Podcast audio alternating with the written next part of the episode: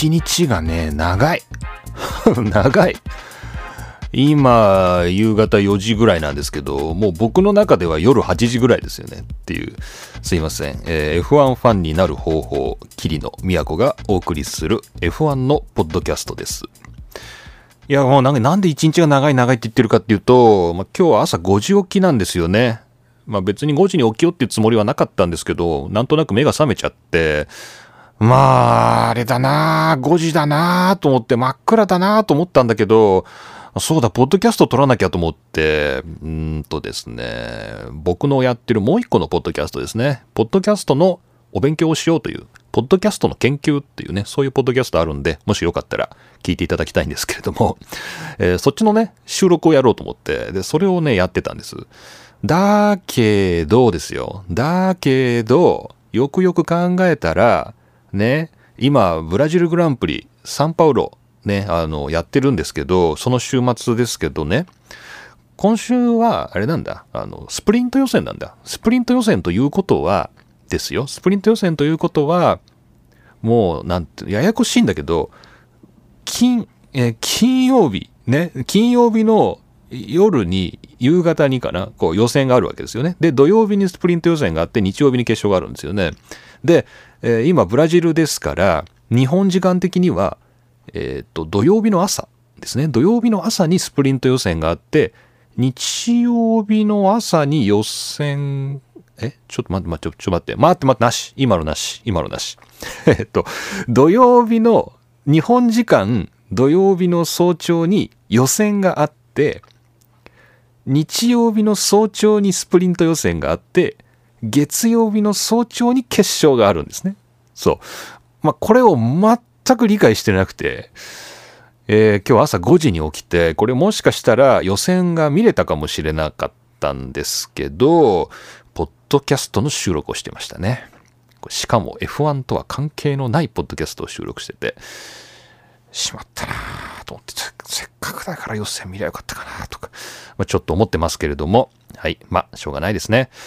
というわけで今日は2021年の11月13日です。朝5時に起きてポッドキャスト一つ撮りまして、その後今日は仕事がありましたんで、仕事行って帰ってきて、今夕方4時なんですけど、改めてですね、今度は F1 ファンになる方法、ね、こちらのポッドキャストを収録しています。という桐野都が今回もお送りします。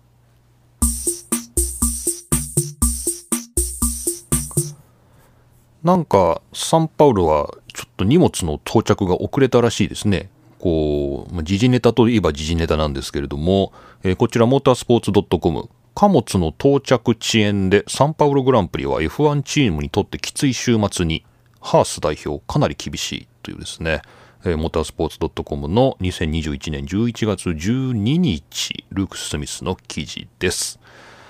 えー、っと、貨物便が遅れたんですか？メキシコからこのブラジルに行く貨物便が悪天候で遅れて、通常なら水曜日に到着しているはずのコンテナが、木曜日になっても届いていないという事態が発生。これグランプリは始まっちゃってますけどね。で、えー、金曜日が始まる F1 にとっては致命的な状況となって、まあ、木曜日の正午、まだ届かないところもあり、午後には全てのチームに荷物が到着して、で、金曜日からスタッフはレースがあるわけで、まあ、徹夜でどうも、まあ、準備をしたんじゃないかということですね。そういうことが起きるわけですね。で、えー、なんでハースがと出てくるかというと、ここでインタビューされているのが、ハースのギュンター・シュタイナー代表ですね。で、えー、まあ、結局のところ徹夜をするしかないという。あの、徹夜をするしかない。答えとしては徹夜をするしかないっていう、えー、そういう、あの、まあ、決意のようなものが語られてまして、まあ、スケジュールっていうものを動かさない、レーススケジュールを動かさないためには、スタッフが徹夜をするしかないというですね。ただこれもっと辛いのが、来週？来週カタールなんですね。こんな日程ありえないと思いますけど、メメキえメキシコってこの前やったとこですよね。メキシコ、ブラジル、カタールが3連戦なんですか？で、今度カタールが飛行機で15時間かかると。フライト15時間関係者かかる上に時差がガラッと変わる？これさ、またすごい移動なんだ。大移動なんじゃないの？これでよく荷物届くよなって思って、で、これ今まで考えたことなかったですけど、まあ、3連戦っていうのはこうスタッフに負担がかかりすぎると。3連戦やると、その間、お家に帰れないというね、まそういう致命的な問題があると。だから、3連戦はやめてほしいっていうことが、各チーム、まあ、いくつかのチームがそうやって言ってるっていう話を僕もここのね、番組で何回かしてますけど、もそもそもですよ、このロジスティックですよね。こう物流的にワンミスでこう取り返しのつかないことになるっていうぐらい、もうぎゅうぎゅうな3連戦っていうのは、やっぱりリスク管理の上でもやめた方がいいんじゃないのかっていうことですよね。ねえ。はい。ということで、えー、まあ、サンパウログランプリ今、つつがなく始まっているんだと思いますけれども、荷物の到着が遅れて大変なことになっているというね、まあこれは今後の F1 カレンダーを考える上では、もうちょっとゆとりを持った方がいいんじゃないかっていう、まあ、教訓になるといいですね。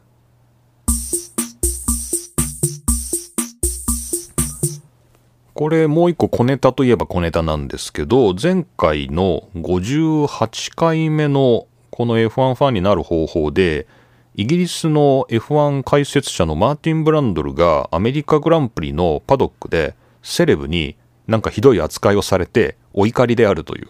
あの、そういうニュースを紹介したと思うんですけれど、その続報が、まさかの続報がありまして、これちょっと僕はびっくりして、この自分のね、先見の明にね、あの、驚いたんですけど、まあ自分でね、前回、まあ正直言ってですね、あの、ブランドル、ね、マーティン・ブランドルが、こう、ひどい扱いをされたっていう話を紹介しつつ、まあどうでもいい話だなと、ちょっと微妙に思いながら、まあ僕はブランドル好きですけれども、まあ微妙だなと思いながら紹介してたんですけど、まあ思ってたより大ごとになりまして、さすがブランドの影響力というべきなのか、えこちらオートスポーツウェブ2021年11月12日の記事です。セレブ関係者の礼を失する行為が問題に F1 グリッドへのボディーガード同伴を制限するそういうルールをま制定すると導入するとということで、セレブ関係者の失礼な行為が問題となって、えー、F1 側としては、こう、グリッドに入るときにボディーガードをずらずら連れて入るみたいなことは制限するということになりますという、そういうこと、そういうルールを導入しますというね、そういうニュースが入ってまいりました。で、え、これをですね、マーティン・ブランドルが、えー、と答えてるんですけども、まあ、いわばブランドル条項と、ね、こう、いうようなものかなっていうね、あの、ブランドルが言ってまして、えー、この記事のタイトルでも、えー、ブランドル条項を導入っていうですね、えー、ルールになってしまいました。という、条項っていうのは要するにあの条件の条にですね、項目の項で、まあ、条項ですよね。まあそういうルール。ブランドルルールというか、ブランドル条項。これ気になって英語の記事で調べてみたんですけど、英語では、えー、これはクローズですかね。ブランドルクローズっていうね、CLAUSE のですね、ブランドルクローズっていうね、えー、ブランドルクローズ導入ということになりました。で、その具体的なブランドルクローズ、ブランドル条項なんですけど、えーと、ちょっと待ってくださいね。何を、えー、やるのかな。あ、セレブがグリッドにボディーガードを連れて入らないことを求められると。だからずらずらずらずらこうお仲間を連れて入るっていうことができなくなると。ただし、インタビューを受けなければいけないという義務は課されないということで、まあ、引き続きブランドルが来ても無視してもいいわけなんですけども、まあ、ずらずらずらずら、えー、ボディーガードを連れて入ってくるということは、今後禁止されると、えー、いうことです。びっくりですね。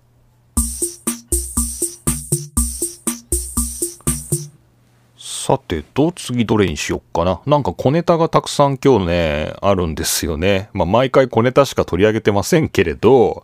ね、小ネタしかないじゃないかと。まあ、その通りなんですけどね。えー、まあ、小ネタ、小ネタですよ。小ネタの中でも小ネタをね、今日も紹介していこうかなと。これはね、結構僕気に入ったニュースなんですよね。えー、オートスポーツウェブの2021年11月10日の記事です。エンジニアに扮したハミルトンが子供たちにサプライズっていうですね。どういう記事だっていう話なんですけど、えー、これはね、えー、っと、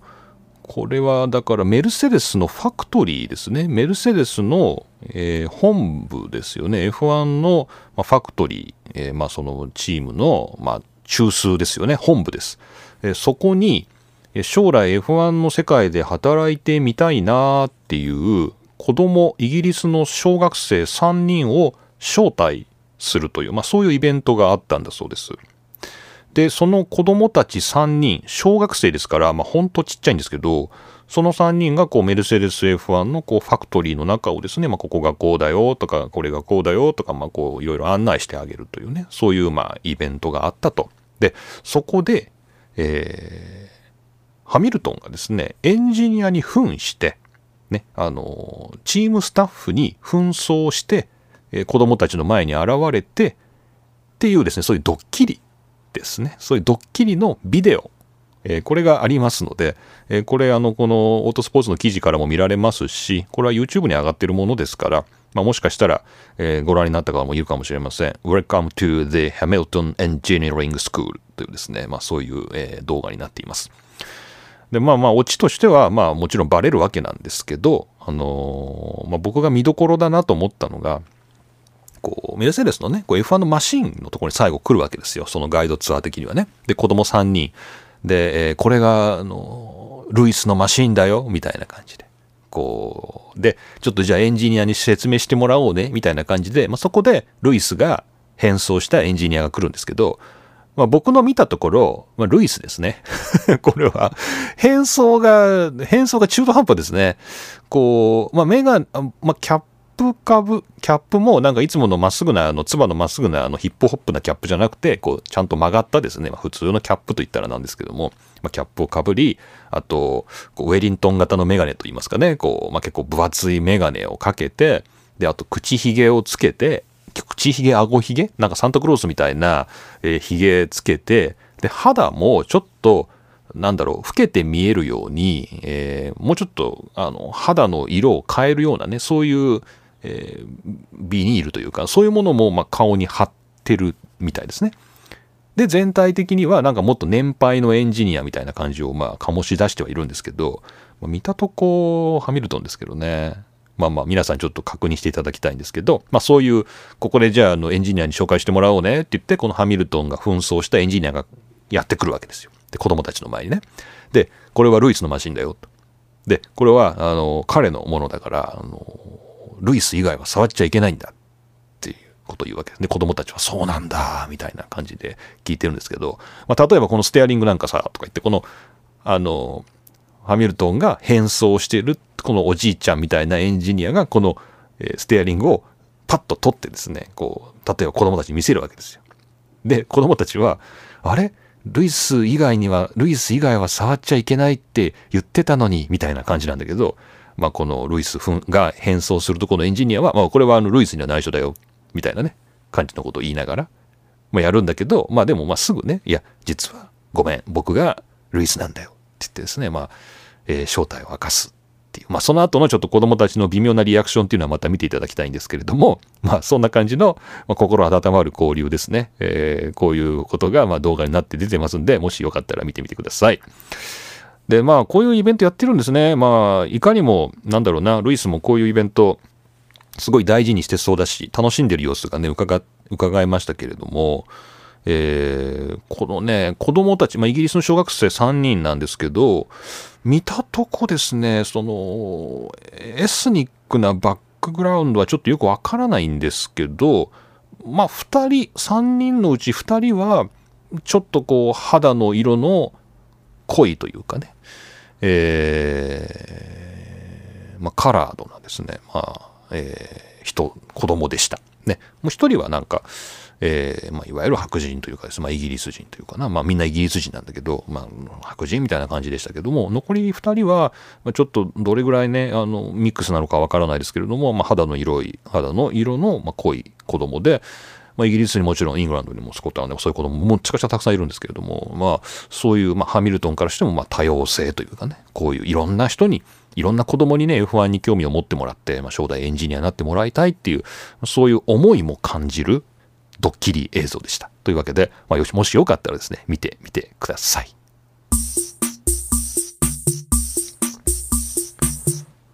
そうだ、メキシコの話で一つちょっと面白いなと思ったのが、角田の話ですよね。これをちょっとニュース3つぐらい拾ってあるんで、これを紹介しようかな。あの、メキシコの、うんと、予選 Q3 ですね。えー、予選の Q3 で、えー、結果としてはメルセデス勢がワンツーを取ったんですけど、えー、と、その後ろですよね、えー、フェルスタッペンとペレスかな？が Q3 で、まあ、ポールポジションを狙ってというかね、まあ、上位を狙って走っていたところ、まあ、前で角田が邪魔をしたと。ね、えー、とよ、ま、前、なんだ、どこだっけ？オーストリアだっけ？まあ、なんか、まあ、そういうことが昔ありあったような気がしますけれど、まあ、角田が邪魔をしたと。いうことで、2人、まあ、特にフェルスタッペンがポールポジションを取れなかったということについて、レッドブルのクリスチャン・ホーナーが、あの、We got 角田ってですね、あの、角田っていうのを動詞にしてですね、動詞にね、We got 角田って、角田、角田されたみたいな、えー、ことを、まあ、メディアに発言したっていう、えー、ことがあって、おなんだなんだみたいな。で、僕寝てたんで、メキシコグランプリの、まあ、予選見て、見てたんだ。見てた。ごめん、予選見てたんですよ。予選朝、目が覚めて、えー、寝床の中で、あの、ダゾーンをね、スマホで見てて、で、Q1、Q2 は記憶があるんですけど、Q3 で、あの、二度寝しちゃってですね、起きたら終わってたんですよ。だから、あの、この Q3 の決定的な瞬間っていうのを見てたにもかかわらず見てないんですけど、まあ、なんせさ、起きて、あ、寝てた寝てたと思って、あれ、いつの間に、なんか Q3 の記憶ないけど、結果どうなったんだろうと思って、まあ、起きて、で、あの、ツイッター見たら、なんかすごいんですよ。あの、ヨーロッパのジャーナリストがみんな角田を擁護してるんですよ。こう、ツイートが。みんななんか角田は悪くないとかさ、こうなんか角田は別に何も悪いことはしてない。ね。えー、悪いのはホーナーだみたいな、なんかすごい、あの、外国の、外国人のジャーナリストが、F1 ジャーナリストがみんな角田の見方をしてて、何が起きたんだろうと思って、僕が寝てた間に、このわずか15分ぐらいこう寝落ちした間に、一体何があったんだろうと思ってちょっとついていけなかったんですけど、まあ、どうも調べたところさっき説明したように、Q3 に、ま進出した角田だったんですけど、えー、ガスリーに糖を与えたんですね。ガスリーの、まラップタイムを上げるために、ガスリーを引っ張った後に、まお役御免ということで、まあのんびり走ってたところ、後ろから、えー、アタック中のフェルスタッペンと、えー、ペレスが来て、どうもちょっとこう、まあ、ミスコミュニケーションなのかな、こう、うまくコミュニケーションが取れなくて、えー、まあ、避けたんだけど、まあ、あの、結果としては、えー、2人のラップ、えー、アタックラップを邪魔してしまったと。で、これに対してホーナーが怒ったというか、角田とされたっていうね、角田されたっていうふうに言ったところ、ここでですね、まあ、何が起きたかっていうと、まあ、ジャーナリストも、えーと、角田の味方をしてましたけれども、えー、ソーシャルメディアで、まあ多分これツイッターのことだと思うんですけど、もうファンがみんな、F1 のファンがみんな角田の味方をしたと あの、ホーナーひどいというね、これ全然あのに、むしろ日本語じゃないと思うんですよね。英語で、英語圏でというか、の世界でだと思うんですけど、みんなこう、角田は何も悪いことしてないのに何をホーナーは言ってるんだっていうことで、えー、まあみんな怒ったというか、角田の味方をしてくれたという、なんかね、そういう現象があったそうなんですよね。僕が寝ていた間に、15分寝た間にね、そんなことがあったと。で、えー、その記事、まあ、これ WTF1 の記事なんですけども、え角田は、えー、そんなにですね、ソーシャルメディアで、えー、愛されているっていうこと全く予知、予告、予期してなかったっていうね、まあ、そんなようなあの記事、えー、紹介しておきますけれども、えー、があったりとかですね、もうこっちでは、えー、ホーナーに聞いたやつですね。モータースポーツ .com のこちらはホーナー。ソーシャルメディアは、えー、 exploited、角田 criticism と。まあ、角田を批判したっていうことを、まあ、なんか利用したとね。利用されちゃったっていうね、ホーナーとしてみれば、自分の意図とかを超えて、ちょっとソーシャルメディアで、まあ、釣り上げられちゃったっていう、まあ、叩かれちゃったっていうかね、炎上しちゃったみたいな、まあ、そんなようなのが出てたりしてて、まあ、だから、すごい、なんかいいですよね、こういうの。あの、僕があれ、いつでしたっけね、なんかまだトルコとか、その辺りのロシアとかトルコとか、その辺りだった時に、もうなんかほんと角田に輝きがないっていう、なんか、ほんとぐるぐるサーキット回ってるだけみたいになんか見えるみたいなことを僕言ったんですけど、その後、なんかすごいいいですよね。なんか別に僕が言ったからとは全然関係ないと思いますけど、当たり前ですけどね。でもみんな多分思ってたんだろうな。僕が言うぐらいだ。僕が我慢して我慢してやっとポッドキャストで言ったぐらいだから、まあ、多分皆さんはよっぽど思ってたと思うんですよね。角田、冴えてないなーっていうふうに多分中盤戦思ってたと思うんですけど、まあ、最近ちょっといけてる感じになってると。まあそういうところで、まあファンもね、また帰ってきたのかなと。ね、そんな感じがえー、しています。いやーよかったですね。こうやって話題になれるようになってね。もうなんかね、本当にね、辛かった。終盤戦のね、あの、角田をめぐる、このメディアの、こう、扱いというかですね、言葉はね、非常にね、辛い時ありましたよ。僕が聞いてるポッドキャストでね、あの F1 ネーションっていうですね、あの、まあ、デーモンヒルとですね、トム・クラークソンとですね、ピンキー、3人がやってる、あの、ポッドキャストあるんですけど、もうその中でもね、こう、序盤はね、角田が、勇気がって言ってですね、みんな言っててですね、特にあの、ピンクっていう女の人一人いるんですけれども、私は角田の大ファンだって、勇気のファンだってね、すごい序盤戦押してたんですけど、中盤戦とかになってくると、もうなんか全然、じゃあ角田のファンの、あの、角田のファンからコメントをどうぞとか言ってさ、こう番組の中でその女の人振られるんですけど、まあなんか特に言うこともないみたいな。あの、もういたたまれないみたいな、なんかこっちとしてはね。もうなんか、もうどうでもいいんだな、みたいな感じがしてたんですけど、最近じゃあまたこれで盛り上がるのかなと思うとちょっと嬉しいですね。はい。まあ何の話やということですけれども、まあ角田がですね、まあホーナーに批判されてですね、まあどうなのかなと思ったところ、えー、まあ世界中のファンもですね、ジャーナリストもみんな角田の味方をしてくれたというですね、まあそんなお話が僕が寝落ちしていた15分ぐらいの間に世界では起きていたというお話でした。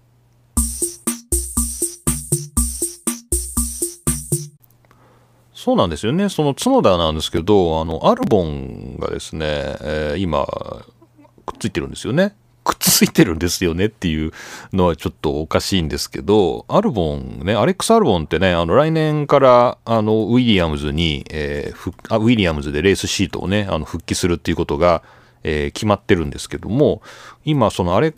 クス・アルボンが、えっ、ー、と、コーチ役っていうんですかね、あの、アドバイザーっていうんですかね、角田のアドバイザーとして、アメリカグランプリからかな、えー、角田にくっついてるんですよね。あの、横にいるというか。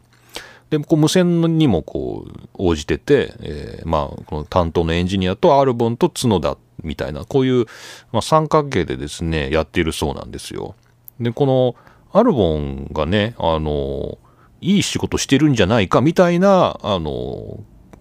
コメントも結構ありますよね。この前の、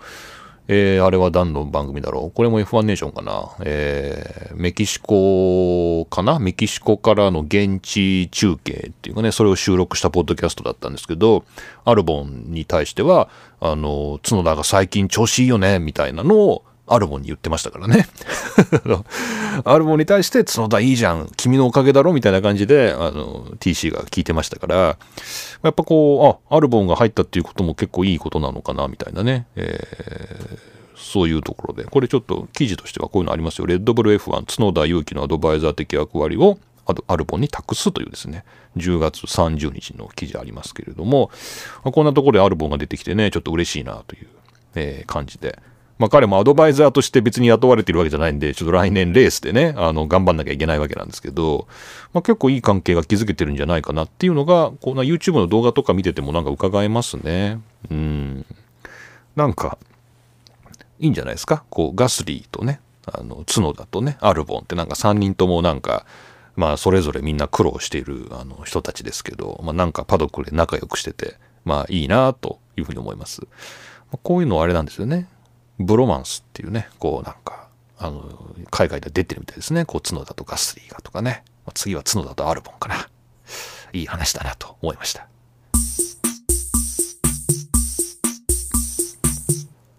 これはね、ちょっと考えさせられるニュースだったんですよね。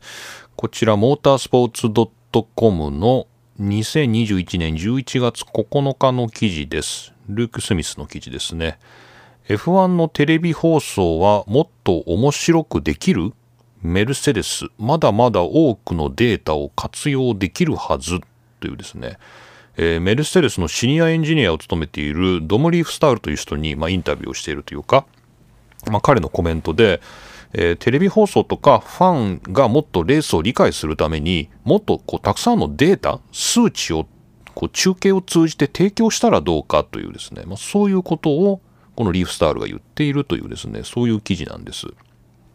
で、まあ、F1 は今 Amazon Web サービスですね、AWS との提携で、まあ、あの中継中もチラチラチラチラですね、いろいろこう、摩耗がどうだとかですね、このまま行くと何周で追いつく予定だとかですね、まあ、いろんな数値が今データがこうビジュアライズされてですね、こう、まあ、うん、見えに見える形で、こう、中継中でもよく出てくるようになりましたよね。で、えー、まだまだまだできるぞと、もっとなんかこうデータを出したらどうだっていうふうに、このリーフスタイルさんは思ってるみたいなんです。で彼はどんな役割をチームでやっているかというと、え彼は、えグランプリでこう世界を転戦せずにこうブラックリーですよね。メルセデスのファクトリーでこうなんだろうサポート役をやっていると。つまり、まあ、これよく言われてますけどチームが、まあ、もちろん世界を転戦していくレースチームがいますけれどもその背後にはこうファクトリーのデータセンターにたくさんスタッフがいてこうデータをね現地で集まるデータをこのバックオフィスというかこのファクトリーでまあ、統計ね集計して、えー、まあ、戦略を考えたりセッティングを考えたりっていうそういうデータ処理をやってそれをまたレースチームに送ってみたいなこうやり取りが今どのチームも行われてるみたいなんですよね。でこのえレースチームじゃなくてこのサポートチームというかねこのファクトリーの方にいるこれがこの、え、リーフスタールさんの、ま、仕事なんだそうです。で、まあ、それゆええ、データチャンネルですね、まあ、いろいろアクセスをできるという、まあ、そういう、ま、立場にいると。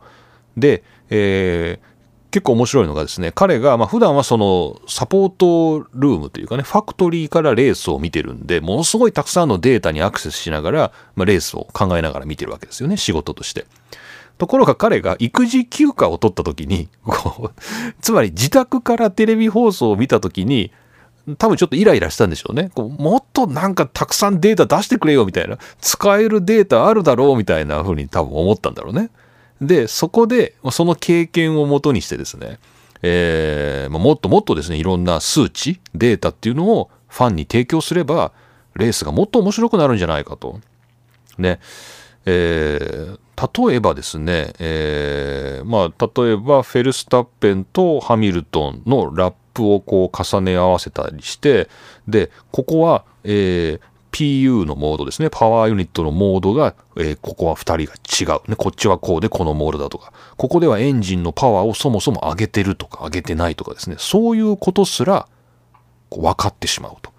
ね、だからタイムが稼げたんだみたいなことがこうデータで全部出し出してあげることができちゃうよっていう。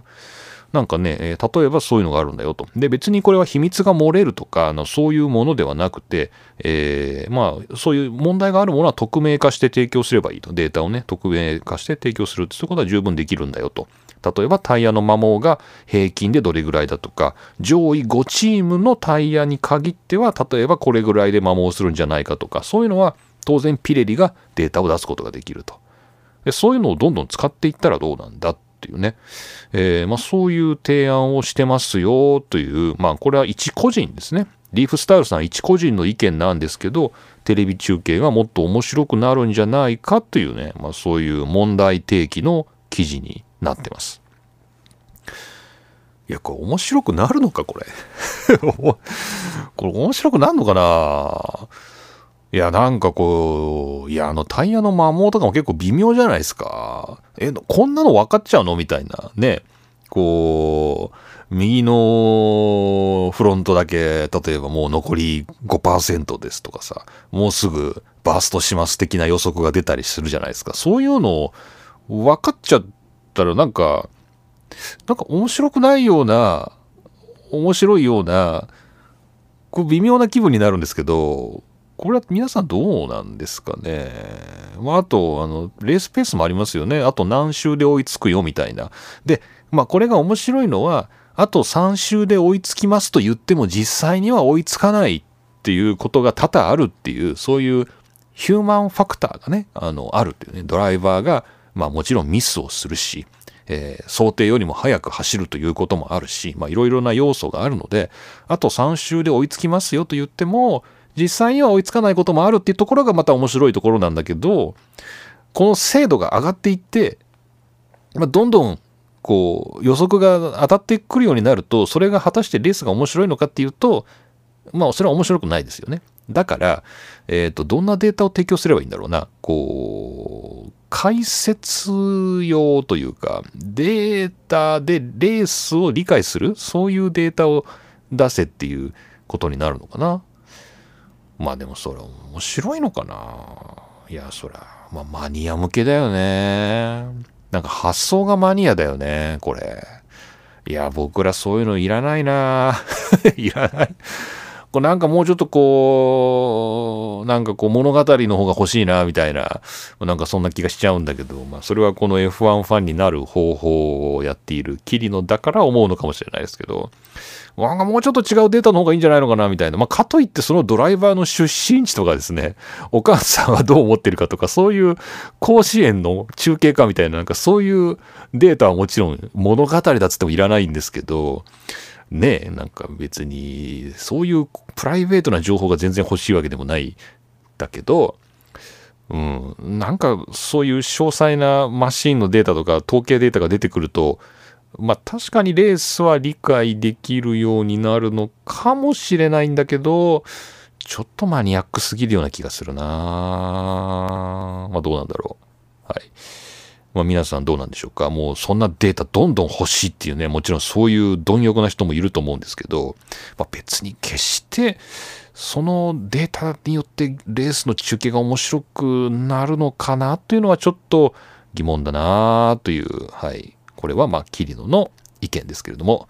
はい。そんなことを考えさせる、えー、いいニュースでした。えー、F1 のテレビ放送はもっと面白くできるっていうね、モータースポーツ .com の11月9日の記事でした。これはなんかちょっと腹が立ったっていうほどのことはないんですけど、おや？不思議だなと思ったですね、記事があったんでちょっとご紹介します。えー、これはレースファンズネットですね、ドットネットの、えー、記事で2021年の11月10日の記事です。F1 reveals new branding to promote world's most efficient engine っていうですね、えー、F1 が新しいブランディング、えー、世界で最も効率的なエンジンというですね、そういう、えー、プロモーションを始めましたよというね、そういう、えー、ニュースです。で写真も出てまして、まあ、いわゆるグリーンのですね、エコだからグリーンっていうですね、まあ、安直なところですが、緑色のでっかい看板で、えー、世界で最も効率的なエンジン、ね、ハイブリッドパワードっていうですね、2014年からっていうですね、そういう F1 の、えー、看板がですね、ここで披露されています。これがどこからですか？サンパウログランプリの週末からお目見えしたということで、まあ、もしかしたらレースでも目にすることがあるかもしれません。で、えー、こちらがなんですけど、あのー、なんていうんですかね。これね、あのー、MGUK だとか MGUH だとかですね。まあ、この話って僕一回しましたよね、前。いつしたっけ？フォルクスワーゲンが、えー、F1 に参戦するかもしれないっていう時の話なんで、56回目ですね。F1 ログの、えー、56回目で、フォルクスワーゲンの F1 参戦を可能とするためなら妥協の用意はあるっていうですね、そういう、えー、ニュースをご紹介したと思うんですけれども、そこでこう妥協案として提示されてたのが、熱エネルギーの回収のハイブリッドシステムをなくすというですね、撤廃するっていう、えー、そういう提案をね、まあ、つまりコストを下げるためにね、開発コスト、維持コストを下げるために、今、運動エネルギーを回収するという僕らのいわゆる普通のハイブリッドカー、ハイブリッド車ですね、プリウスとかそういうのに乗ってるような、まあ、そういう運動エネルギーを回収して使うっていう、そういうユニットと、もう一個は、多分市販車には乗ってないと思うんですけど、エンジンの発生する熱エネルギーも回収して使うっていう、この熱エネルギーを回収するっていう方は、やめると。ね、なんかそんなようなことを検討しているというようなニュースがあった矢先のこれ、ね、世界で最も、えー、効率的なエンジン。で、ここに記事に書いてあるんですけども、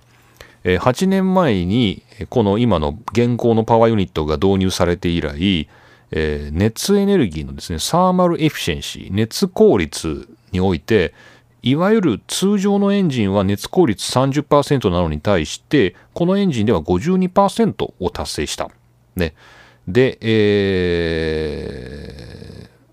ー、これが意味するのは、far less of the heat energy produced by F1's engine is wasted と。まあ、F1 のエンジンが発生する熱エネルギーっていうものが、えーまあ、よりこうクリーンになったとそれが失われるってことが減って、まあ、ウェイス無駄になるものが減っているというそういうことを意味しているんだという、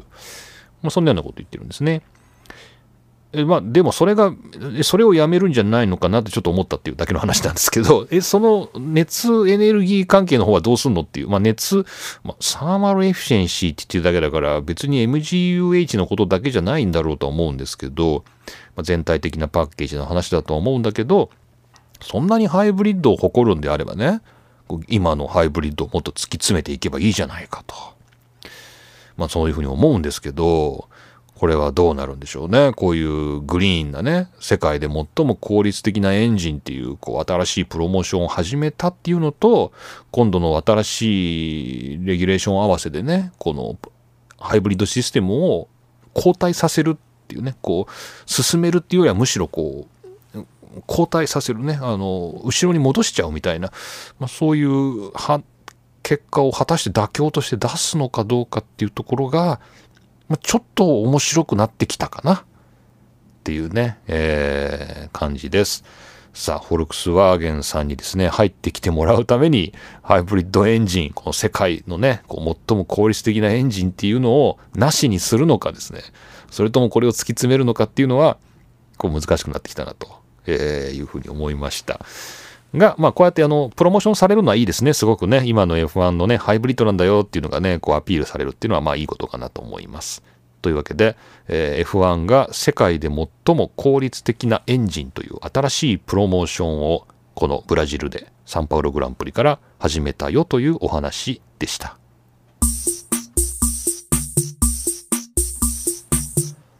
はい、お便りのコーナーです。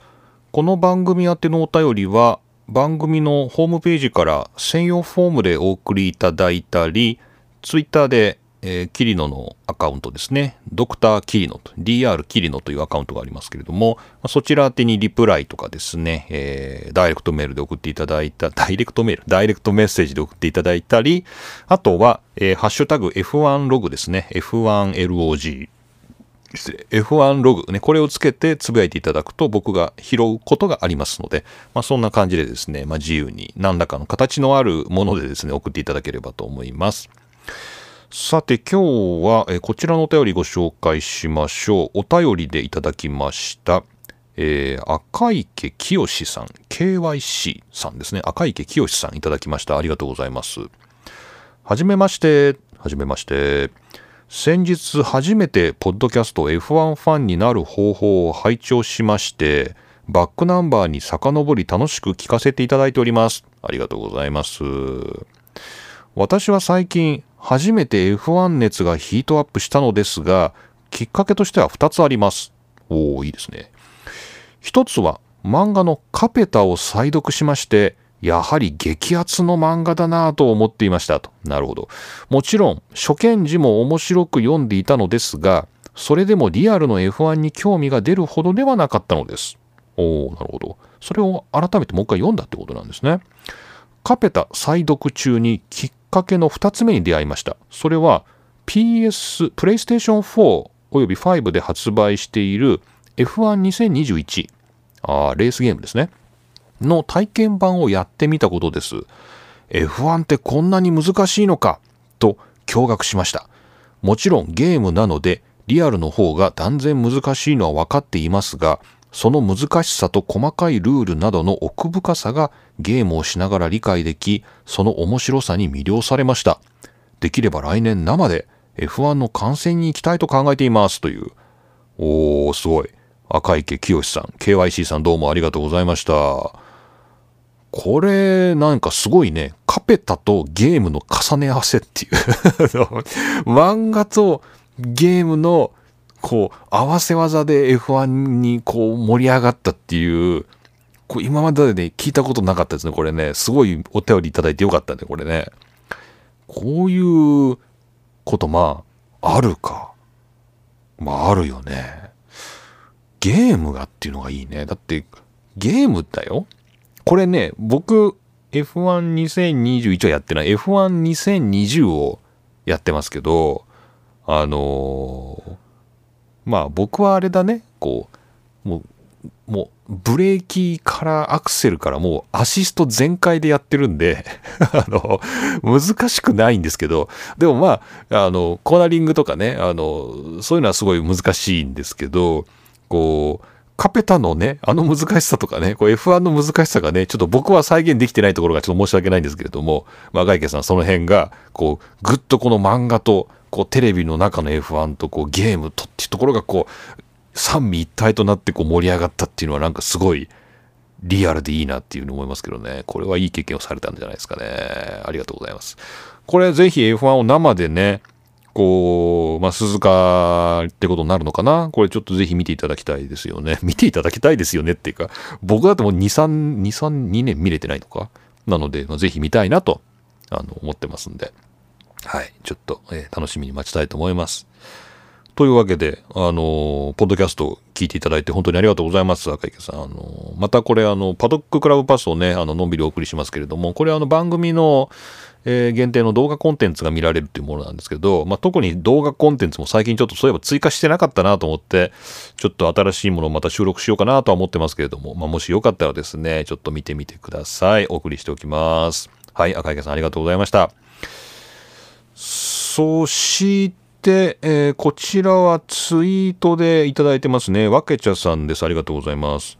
録画されていたルパン三世パート1の第1話、ルパンは燃えているか？を見ているが、放映当時の F1 ドライバーやらチーム名がポンポン出てきよるというですね、えー、F1 ログのハッシュタグ付きでつぶやいていただきましてありがとうありがとうございます。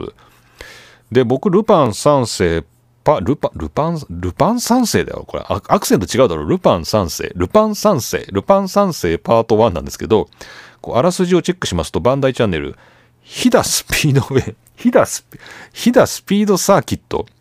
飛騨って何だよ、岐阜の？飛騨高山ってやつですね。飛騨。飛騨ス、スピードサーキットに集結した F1 マシンのドライバーにルパン3世の姿が、犯罪組織の仕組んだ巨大な罠であるレースをルパンはトップを激走するというですね、まあ、そういうあのあらすじがついてるんですけれども。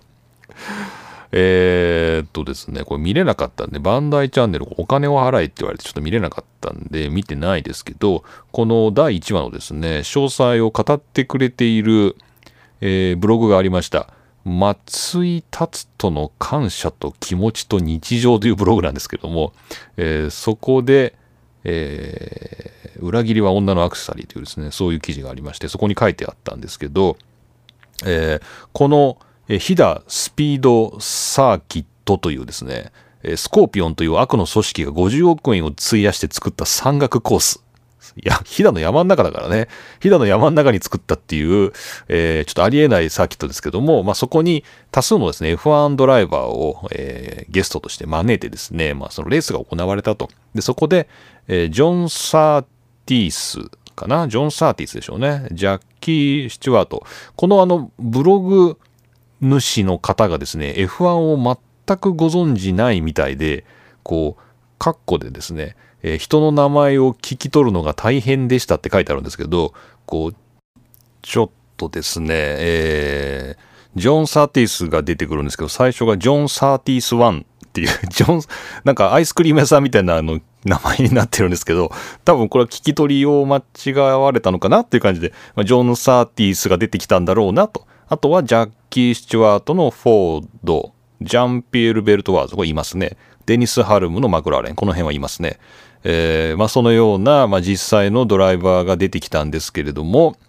えー、マシンもルパンはフェラーリ F312B のドライバーとして、えー、出てくると。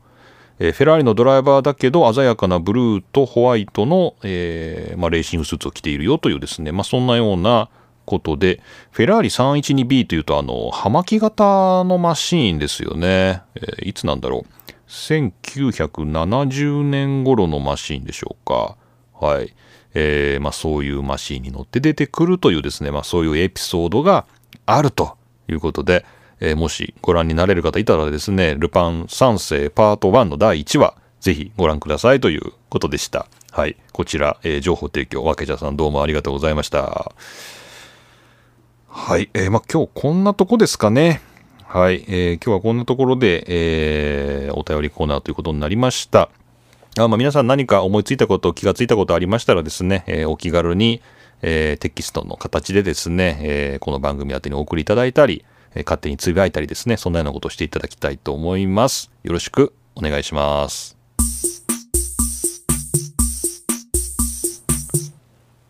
はい。というわけで今回も何一つ盛り上がることなくチェッカーを迎えました。霧の都の F1 ログ F1 ファンになる方法第59回目をお送りいたしました。いやーなんか本当に北米と南米の時差は辛いね。なんか別に朝早いとか朝遅いとか、それ、朝、そうおかしいね。朝早いとか夜遅いとか全然いいんだけど、この日付をまたぐと途端にもうスケジュールが把握できなくなりますね。もう、ダメですね。もう朝5時から前、前の日の、本来前の日にやってるはずの予選とか決勝が次の日の朝、日付が変わってからあるっていうのが、こんなに辛いのかっていうかね、こう人間の認知能力の限界を超えてるなと、えー思いましたが、まあ皆さんは多分大丈夫でしょう。さてと、じゃあ、えーお約束のカレンダーの確認ですけれども、F1 は今、ブラジルにいるわけですから、ブラジルのサンパウログランプリが今現在進行中、えー11月の14日現地時間で決勝ですから、日本では11月15日月曜日に決勝があるということになりますでしょうか。で、えー即座にその後カタールに移動してカタールグランプリが11月21日決勝。うん、で、えー12月5日サウジアラビアグランプリですかね。はい。で、えーアブダビグランプリで終わりあ終わり終わりなんだ。これでレースは終わりなんだ。えーっと、なんかサウジのサーキットがまだできてないとかできてるとかなんかそんなような話をどっかで聞いたような気がするんですけどこれできてるんでしょうかね、まあ、ちょっとサウジアラビアの状況はよくわからないんですけれども、まあ、そんな感じで F1 は進んでいってあと1234戦ですねブラジルを入れて4戦で今シーズンはおしまいと、えーいうことになるようです。はい。早いですね今年も。そうそう、それでですね、まあこれ最後の、あの、まあ愚痴じゃないんですけど、あの、例のですね、桐野が、あの、専門書に書いたですね、F1 の原稿ですね、これあの何度か編集の方とのやり取りがその後ありましてね、8月末日に締め切りでそれにしっかり間に合わせて提出したんですけど、その後1回、2回、今2回目のもう一度原稿の見直しっていうので来たんですけど、これがもう真っ赤にですね、ありがたいことなんですけど、ものすごいもうこうやったらもっと面白くなりますよっていうコメントがね、あの、バンバカついたやつが来て、これを10日で直せっていうのが今来てます。このクソクソ忙しい時にですね、10日で直せっていうのが来てて、これ直せるかなと思ってるんですけど、まあ、最終的に皆さんのですね、こう手元に本として届く際にはですね、こうだいぶこう元の僕が出したやつからこう何回も手を入れたやつがね、多分届くんじゃないかなと思いますけれども、まあまだまだ、え来年の春の発売の予定で頑張ってますけれども、えーまあ頑張って、えー原稿の修正をしたいと思います。はい。というわけで、えー今回も桐野都がお送りしました F1 ファンになる方法、また次回お会いしましょう。